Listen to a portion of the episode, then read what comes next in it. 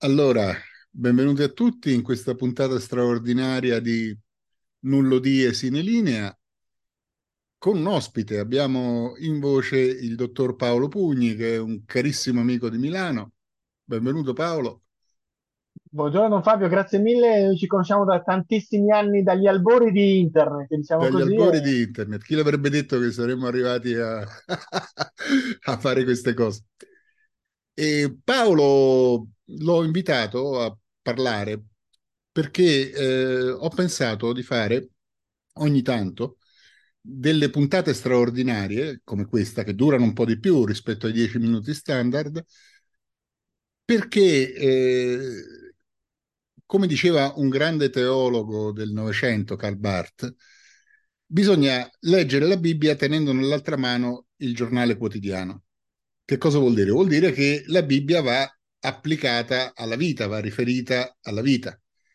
E allora eh, queste conversazioni servono appunto per aiutarci a calare nella concretezza quotidiana le cose che, eh, che abbiamo ascoltato negli- ne- nelle lezioni precedenti, nelle meditazioni precedenti. E, e- e nei primi tre capitoli della Genesi avete visto come è centrale, torna diverse volte, il tema del lavoro. E, e siccome Paolo appartiene all'Opus Dei, che è un, un movimento che ha il tema del lavoro come uno dei punti fondamentali della sua spiritualità, ho pensato di chiedere a lui di aiutarci a contestualizzare un po' questo discorso. E allora Paolo, io partirei da questo subito. Eh, che cosa vuol dire spiritualità del lavoro? Allora, mh, tu eh, stai parlando della lettura del- della Genesi. Uno dei punti da cui parte la spiritualità dell'Opus Dei centrata sul lavoro, eh, che diciamo ha una sua, ehm, un punto di partenza. Allora, mh, mi permetto di fare una precisazione per ehm, evitare anche di essere bannato dai miei confratelli come millantatore. Eh, c'è anche un famoso episodio in cui il fondatore dell'opera riprese un, un giovane sacerdote dell'opera che stava tenendo una meditazione di- perché aveva sbagliato a parlare di quello che è il principio ispiratore, il fondamento dell'Opus Dei, che è la filiazione divina. Quindi il punto di partenza di quello che è il pensiero dell'opera, la missione dell'opera nella Chiesa, è riconoscersi figli di Dio e come tali figli di Dio in Cristo, che è il fratello primogenito di, di- di tanti altri. Ehm, se io collego questo tema a quello della Genesi da cui tu partivi, ehm, che è oggetto di lettura in questo periodo, ehm, trovo un versetto particolare, no? Quello in quale ad, ad Adamo, prima del peccato originale, viene affidato il giardino di Eden utoperaretur, perché lo custodisse e lo coltivasse. Allora, in questo spunto, così come nei 30 anni di vita nascosta di Gesù, passati a lavorare insieme a Giuseppe nella bottega dell'artigiano, eh, il, fondatore dell'Opus Dei ha riscontrato un campo particolare di apostolato, mm, eh, cioè il fatto che l'aspetto profe- del lavoro, ehm, dico professionale, ma mi correggo subito perché non vorrei dare l'impressione che il lavoro sia solo quello che è retribuito. Il lavoro è opera dell'uomo. Oggi bisogna dire anche opera della donna per evitare di essere tacciati di qualche colpa particolare però diciamo il lavoro ehm, in casa, il lavoro del- della mamma, il lavoro della casalinga, per utilizzare un termine vecchio, è lavoro anche quello. Non è che c'è bisogno di una retribuzione perché l'azione dell'uomo sia lavoro. Ma quindi questo lavoro che è stato svolto da mh, Gesù per tanti anni, eh, che è stato svolto dai primi apostoli, negli Atti degli Apostoli si legge spesso di attività professionali. Paolo, eh, costruttore di tende, piuttosto che altri dei protagonisti delle- degli Atti degli Apostoli, ma gli stessi apostoli, ehm, Pietro, Giovanni, ehm, Andrea e Giacomo sono colti nell'atto del lavoro, no? Vengono chiamati sulla spiaggia dove erano a lavorare. Ma Allora, se mi tutto... consenti di interromperti, Dio stesso lavora, Eh, cioè certo, la creazione opera... è presentata come un lavoro di Dio, Sì, sì, effettivamente. Sì. Quindi ehm, anche il lavoro eh, va santificato, cioè anche il lavoro diventa luogo di azione del cristiano. No? E quindi il principio ispiratore è stato questo, dire ma se la vita del cristiano è una vita a tutto tondo, un altro principio utilizzato spesso dal fondatore dell'opera è quello di unità di vita, cioè il fatto di non avere dei compartimenti stagni diversi, no? C'ho la domenica con la messa, c'ho la parrocchia, vabbè, poi c'è il lavoro, poi no, cioè il fatto che siamo, siamo gli stessi ovunque. Quindi, siccome Gesù ha santificato, perché tutto quello che ha fatto Gesù l'ha fatto bene, nel Vangelo viene detto bene omnia fecit, ha fatto bene ogni cosa, no? Quindi ha santificato anche i 30 anni di vita nascosta, di vita professionale, potremmo dire, beh, così dobbiamo fare anche noi. E quindi l'impegno a svolgere il lavoro in maniera cristiana, in maniera santificante, a essere campo di azione. Ho due cose da chiederti su questo. La prima è una provocazione. Vai. Eh, una volta sono stato invitato in televisione a parlare della preghiera e mi parlarono di, in quella circostanza di un imprenditore che eh, faceva interrompere ogni tanto nella giornata lavorativa degli operai, faceva interrompere ogni tanto il, il lavoro proprio per, per dare uno spazio di preghiera agli operai. È questo che intendi quando si parla di santificare il lavoro oppure è qualcos'altro? No, è qualcos'altro, è qualcos'altro. Rispetto alla scelta dell'imprenditore, ehm, non è quello, quello, che si intende. Cioè, cosa si intende? Torniamo proprio a quel bene omnia feci, no? Cioè il concetto di mettersi la, la perfezione umana raggiungibile. Chiaro che non è la perfezione divina, ma ognuno di noi può puntare a fare le cose bene, con coscienza, con responsabilità, con impegno, con professionalità, con attenzione. E questo è oggetto di, di santificazione, cioè il messaggio di San Cosimaria eh, dice che il lavoro serve per tre cose. Io devo santificarmi col lavoro, quindi facendo le cose bene. L'offerta di Abele e non quella di Caino. Mm, proprio nella Genesi eh, all'inizio si parte da qui, no? L'offerta di Caino perché è rifiutata? Perché è fatta con i prodotti scarsi, senza impegno. L'offerta di Abele è quella fatta con coscienza. Quindi la nostra offerta nel nostro sacerdozio eh, non ministeriale, ma sacerdozio ordinario, di, di cristiani è quello di offrire ogni cosa fatta bene, quindi fare l'offerta di Abele. Nel fare questo io eh, metto in gioco delle virtù, delle competenze, oggi le chiameremmo così, delle qualità umane e quindi anche religiose, anche cristiane, che sviluppo. La pazienza con il collega, l'attenzione al cliente, la, non smettere il lavoro lasciato a metà, arrivare fino in fondo, non essere mh, così approssimativo, eh, poi sono tutte virtù che diventano qualità che io mi gioco anche in altri ambiti. E poi, tra l'altro, lo, lo citava anche il Papa di recente, anche in un ultimo ehm, documento qui della Diocesi di Milano, il Monsignor Delpini, santificare gli altri col lavoro, cioè vedendomi operare in quel modo, attirare gli altri, quell'essere testimoni di cui si parla sempre, no? Ma come mai ha quella particolare capacità di ascoltare i colleghi, di non arrabbiarsi con i clienti, di fare bene il lavoro, di, di, di crescere anche professionalmente, ma perché le cose vengono fatte bene. Ecco, che attrae e che diventa occasione di amicizia per parlare poi delle cose divine. Dunque, se non ho capito male, santificare il lavoro innanzitutto significa lavorare bene. Questa esatto. è la, la, la prima cosa. E poi significa santificare tutta quella rete di relazioni in cui il lavoro ci mette, perché evidentemente il lavoro crea relazione tra gli uomini, sempre, qualunque lavoro è relazionale, anche il lavoro di un, come, di un ragioniere che mette cifre in colonna, però in realtà sta interagendo con qualcuno. Quindi...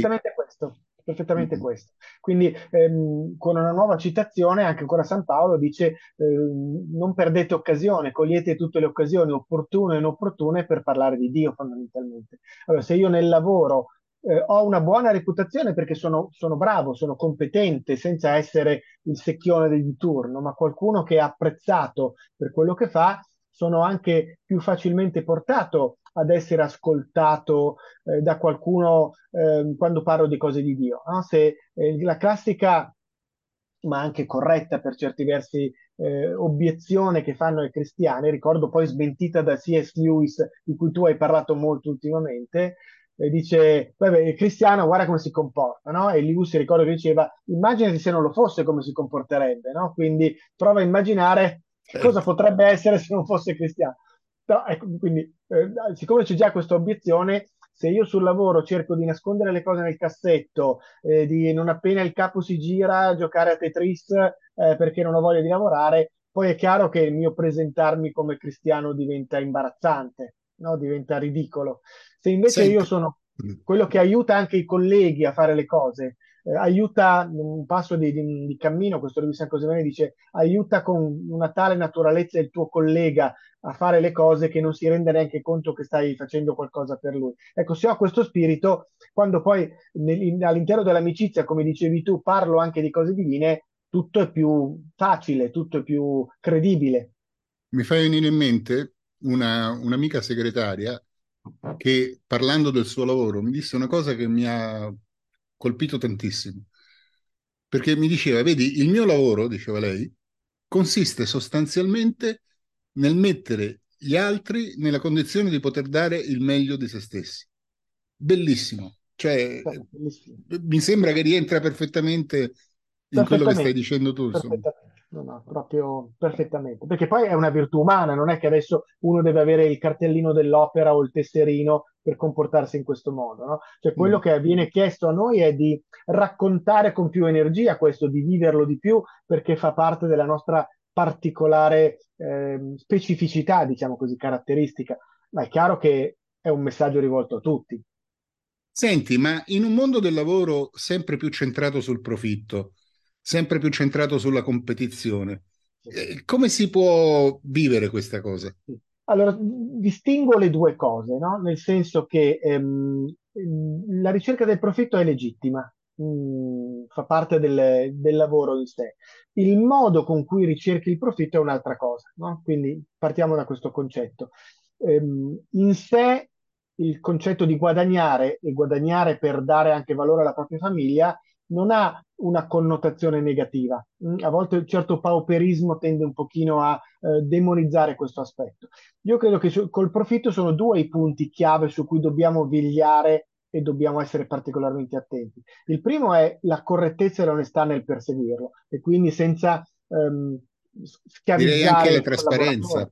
Trasparenza, certo, senza ehm, incorrere in cose poco oneste o del tutto non oneste o trattare male gli altri, no? Quindi mh, la concorrenza piuttosto che i propri dipendenti al resto. Secondo punto è cosa ne faccio del profitto, no? Perché poi lì di nuovo l'interrogativo morale, se vuoi, è eh, va bene, anche se ho guadagnato in maniera onesta il profitto, cosa ne faccio? Ci compro gli yacht, le barche, eccetera, eccetera, o lo investo in buoni paradiso, passami il termine, no? Cioè lo investo in, Certo, in maniera corretta, in un modo cristiano.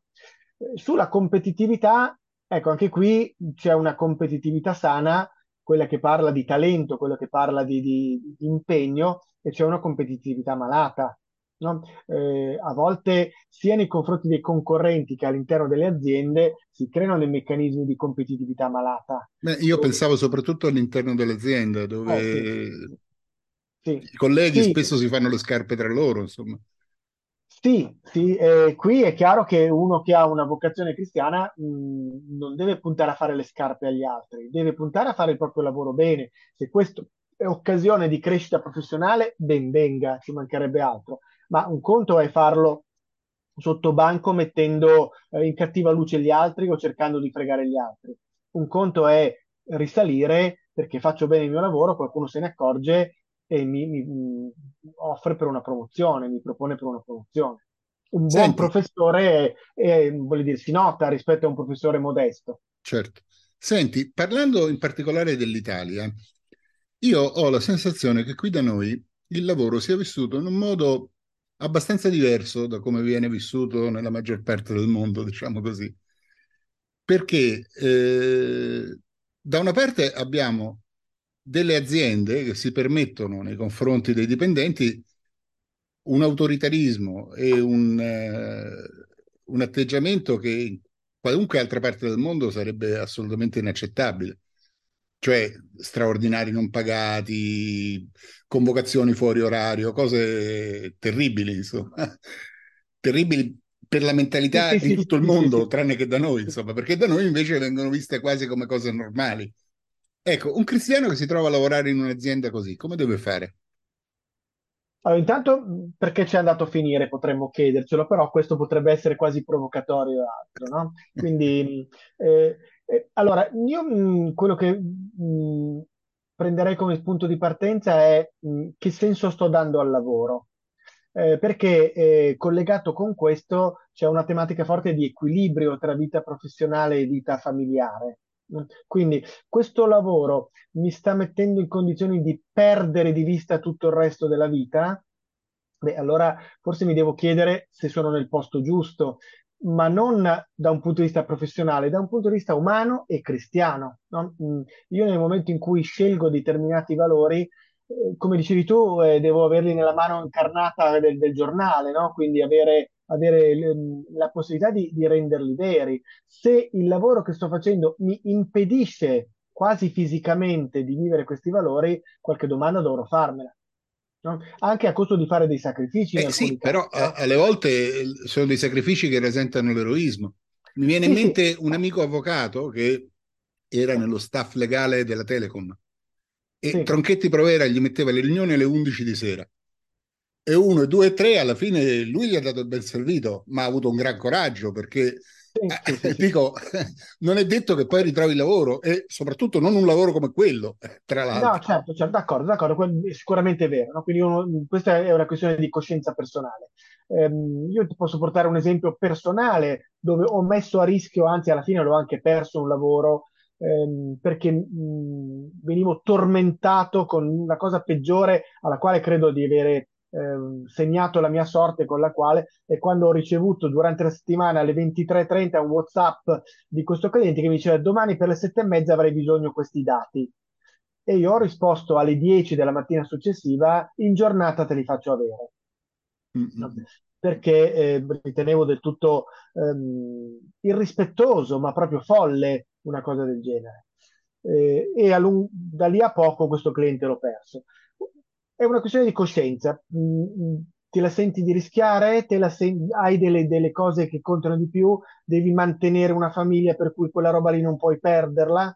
Io credo che qui ci sia una questione magari da discutere con il proprio direttore spirituale in alcuni casi, no? Ma non, non posso certo tracciare un segno. Quello che dico è che il cristiano, beh, siamo pieni di martiri, è chiamato all'eroismo. no? C'è gente che anche oggi dà la vita per non mollare sui propri valori.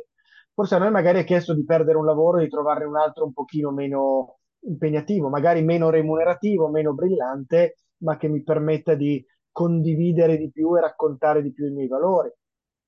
Eh, ripeto, questo non vuole essere un'indicazione, vuole essere un- una riflessione che poi ognuno fa in cuor suo. Però mi rendo conto che in Italia ci sono delle condizioni che sono sostanzialmente diverse, anche se ultimamente dopo il lockdown eh, si sta un pochino riscoprendo anche attraverso lo smart working e altre certe dimensioni più umane di lavoro.